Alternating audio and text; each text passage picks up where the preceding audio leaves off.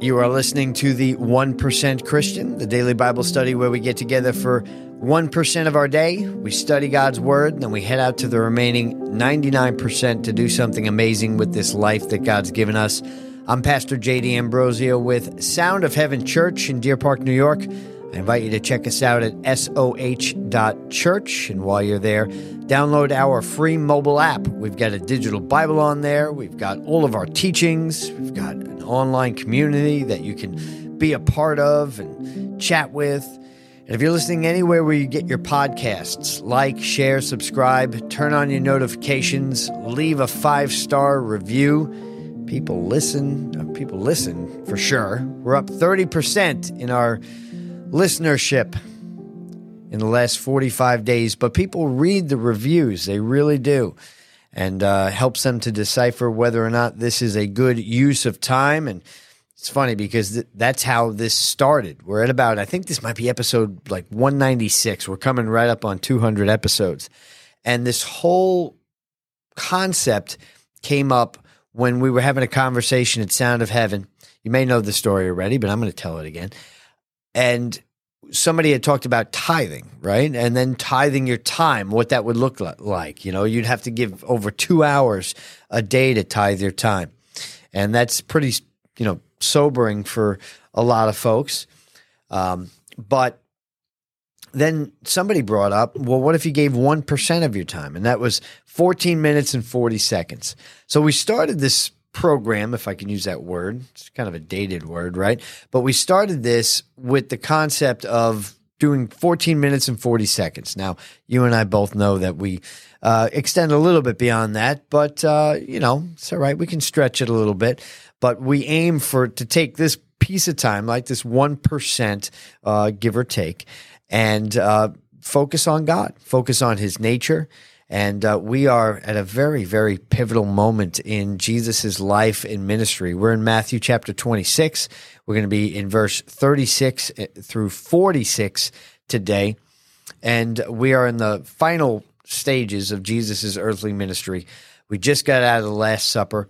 He's walking to the Garden of Gethsemane, right? And if you remember from yesterday's teaching, he turns to the disciples and he explains to them Okay. He says, I am going to be arrested and crucified. He says that already. He said that at, at the Last Supper. But what he says to them, he says, All of you will fall away on account of me. Right. And if you remember, Peter steps up and he says, I will never, I will never do that. And then he throws his buddies under the bus and says, Well, if even if all of them fall away, I never will. I'll die for you, pretty much. And Jesus bursts his bubble, so to speak, and says, before the rooster crows three times, Peter, you're going to deny me. And then Peter, of course, doubles down, basically telling Jesus, I don't believe you. And then all the other disciples step up and say, ah, we're not going to do it either, right? And now we know that they did. Okay. These same men that said, well, I will never, never leave you. I'll never fall away. We're going to see uh, really how far that goes here. But Jesus gets to the Garden of Gethsemane and this is just a very, very emotional time. And I think what we took out of yesterday was that our frailty in, in humanity is real. And we're not always willing to recognize our faults. Peter was not, even though Jesus knew his faults anyway. And we could look at us and say, you know what? We do the exact same thing sometimes. So now we're in Gethsemane and the faults and weaknesses of the disciples are really starting to shine through. It did not take long. Gethsemane, by the way, is the the name Gethsemane has real significance when you look at what's going on here. That word means olive press. Think about this for a second. Olive press. What happens at an olive press? Well, olives get pressed, duh. But what happens is is what? A stone or a large object crushes the olives and and and you know pushes the oil out of it. And that is such a representation of what happens to Jesus here. He is getting pressed to his limit in this place. And he we hear even him speak in ways that we haven't really heard from him. We get a real sense of Jesus's humanity here. So let's start reading, and I think you're going to catch what I'm saying here. We are in Matthew chapter 26, starting with verse 36.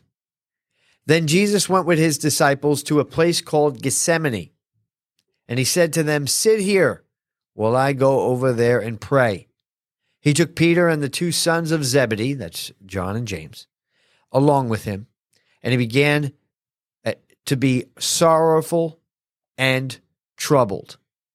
Then he said to them, My soul is overwhelmed with sorrow to the point of death.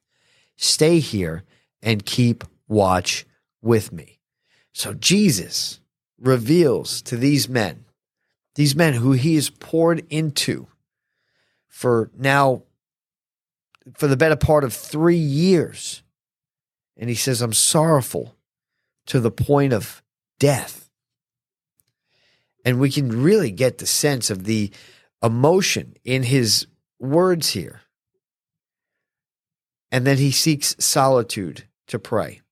Now, I've asked this question early on before. I've been asked this question. If Jesus is God, why does he have to pray to the Father? Well, this is because of his dual nature.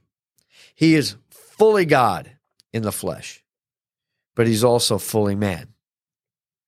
And because he's fully man and because he's flesh, like you and me, he needs that connection to the Father that happens through the Spirit. Because when we fail to connect with the Father on a personal level, we're left with our flesh, and our flesh will deceive us. Amen. Jesus himself needed to pray, to say, stay strong, to stay vigil, uh, vigilant.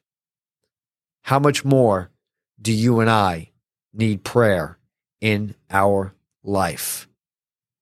Jesus right now is expressing feelings like so downtrodden that he feels like he's at the point of death.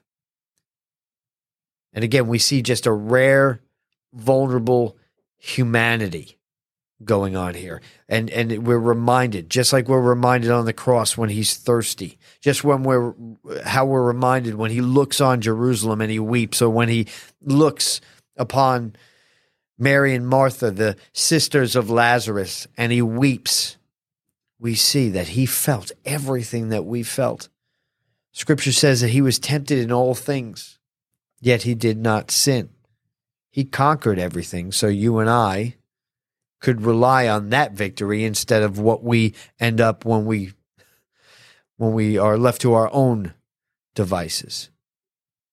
And the Gospel of Luke says that this moment was so intense that he actually bled from his from his head. He actually bled through his pores. And tell me that doesn't symbolize what happened to the olives, right? Being pressed in the oil. But there's also a medical term. I think it's called hemat. Oh, I do this all the time, don't I? I promise you I did my homework. I'm looking in my notes here. Hematidrosis. I'm sure if anyone in the medical community wants to reach out to me and, and correct me on that, I'm totally open to it. But basically, it's it's when things are so intense that you actually can bleed through your pores, the capillaries, I believe. That's what happens. Burst. I believe that that is what happened here. But let's look at what Jesus prays and what he does. He goes and it says here, after he tells them, stay here and keep watch. We'll get back to them in a second. But verse 39 says, Going a little farther, he fell with his face to the ground and prayed, My father, if it is possible, may this cup be taken from me. Yet not as I will, but what you will. See, that right there is the victory. Not my will, but your will.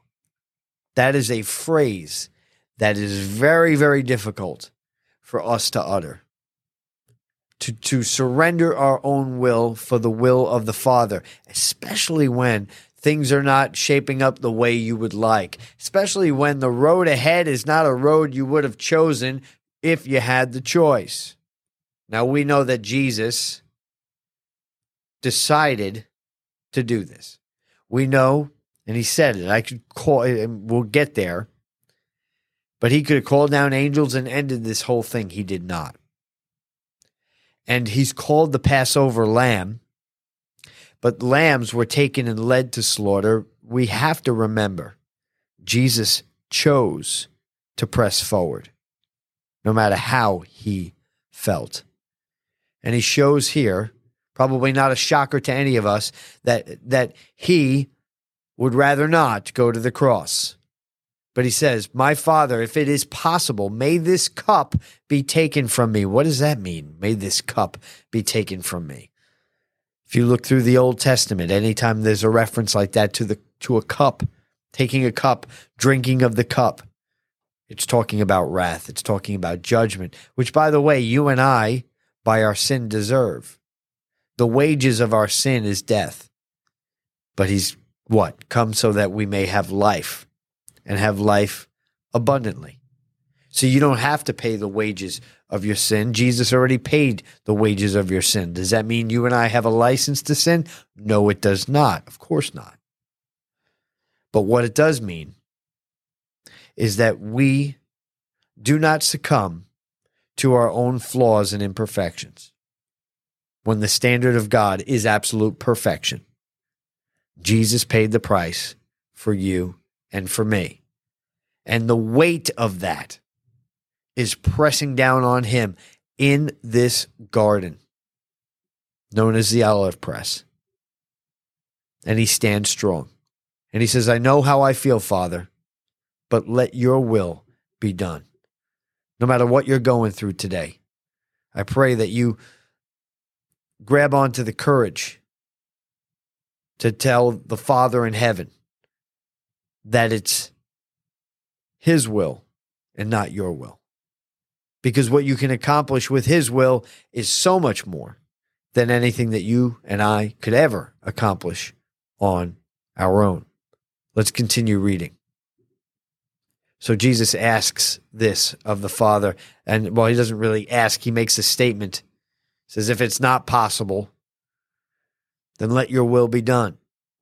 Then he returned to his disciples and he finds them sleeping. Imagine this the men that just said, We will never leave you. We will never fall away. Jesus should have said, Yeah, you're right, but you will fall asleep. You will leave when I need you most. And he finds them sleeping. And he says to them, Couldn't you men watch with me for one hour? Not even one hour? He asked Peter. Watch and pray so that you will not fall into temptation.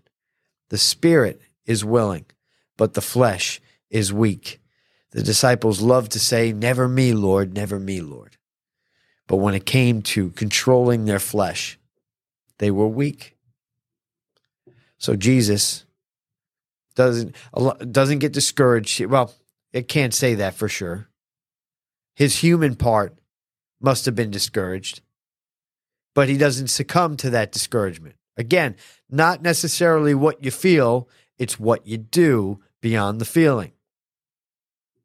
And Jesus here goes back and he says in uh, verse 42 and he went away a second time and prayed, My Father, if it is not possible for this cup to be taken away unless I drink it, may your will be done.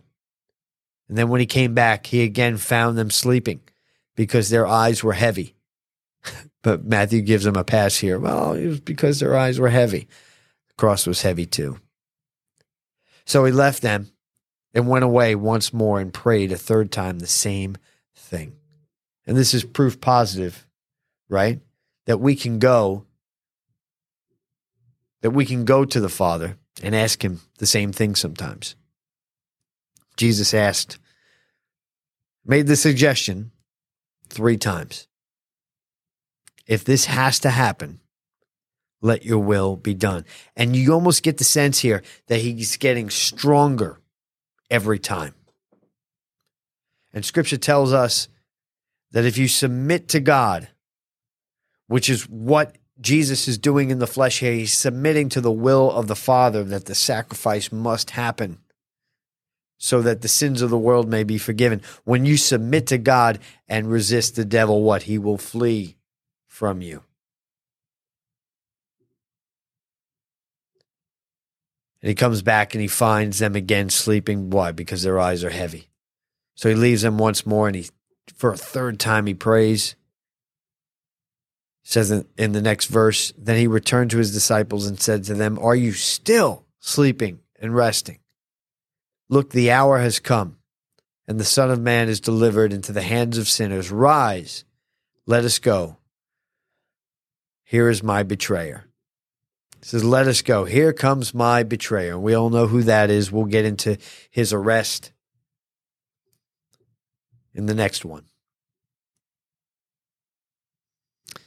But the intensity of this moment in Jesus' life and ministry and he chooses the will of the Father.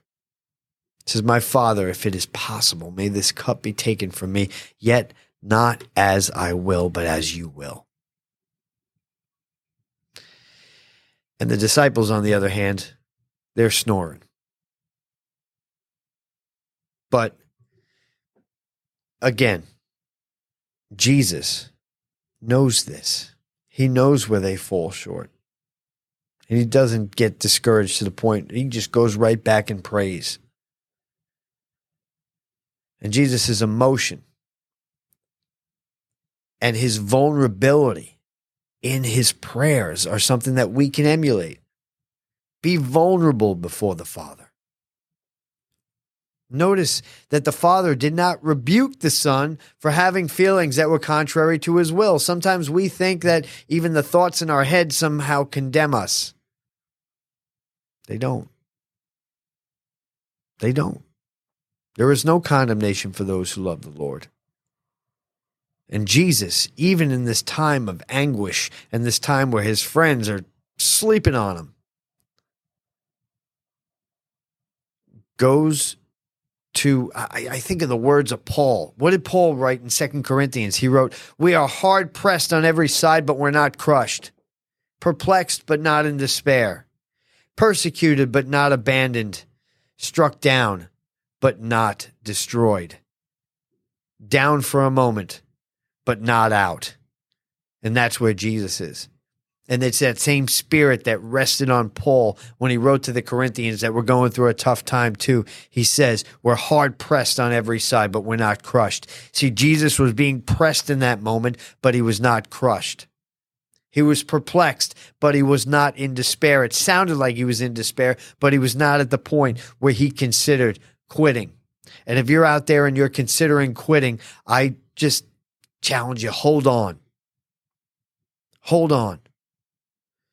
Because the pressing that's happening in this time is refining you and perfecting you and strengthening you. Every time Jesus went back to the Father, he got stronger. Make a decision today to go to the Father when you're being pressed and make that declaration as Paul did. I may be pressed on every side, but I'm not crushed. I may be perplexed. I may be confused. I may not have all the answers, but I am not in despair. I may be persecuted, but I am not abandoned. Say that. Say, God, you have not abandoned me. Some of you think God has abandoned you. It's not true. You are not destroyed. You may be down for a moment, but scripture says that the righteous fall and get back up.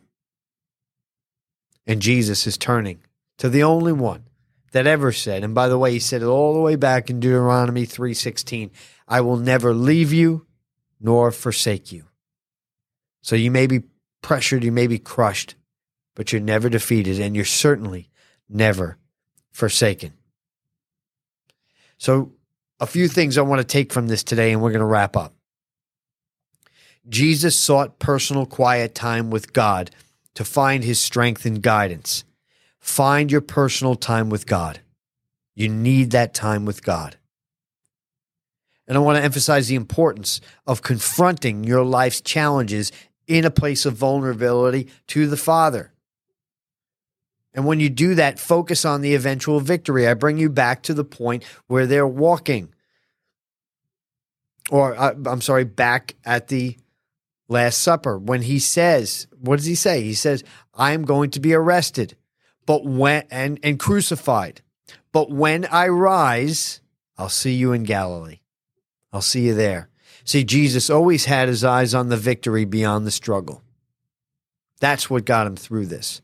And we get so focused on our struggle, we get so focused on the pain that we forget about the victory. Don't forget about the victory that you have because you're being strengthened in this time. And I want to just pray that you maintain faith in God's plan, even when how it's unfolding goes beyond your personal desires, goes beyond even your understanding. Apply these things to your life. Apply them to your life today. Let's pray. Father God, in the mighty name of Jesus, we recall what you did in the Garden of Gethsemane. How you were hard pressed from all sides, but you were never crushed. We make that declaration today over our own lives that we are not crushed, that we know that we're not abandoned, that you are with us, that we have victory. Just wherever you are right now, just say it. Have the strength to say it. Say, Father, let it be your will and not my will your will and not my will, because anything that God has for you is a million times better than what we could do for ourselves on our own. And the road ahead may not be easy, but we've got the victory. Amen. We've got the victory in Christ. Just say that. Say, Jesus, I have victory in you. Thank you, Lord, for being willing to press through in the Garden of Gethsemane. We pray this in Jesus' mighty name. I'm Pastor Jay D'Ambrosio, Sound of Heaven Church, Deer Park, New York. Check us out, soh.church, the 1% Christian. We will see you with the Gospel of Matthew, chapter 26. We're continuing on. Go out and do something amazing for Christ's sake. I love you guys. Have a great day.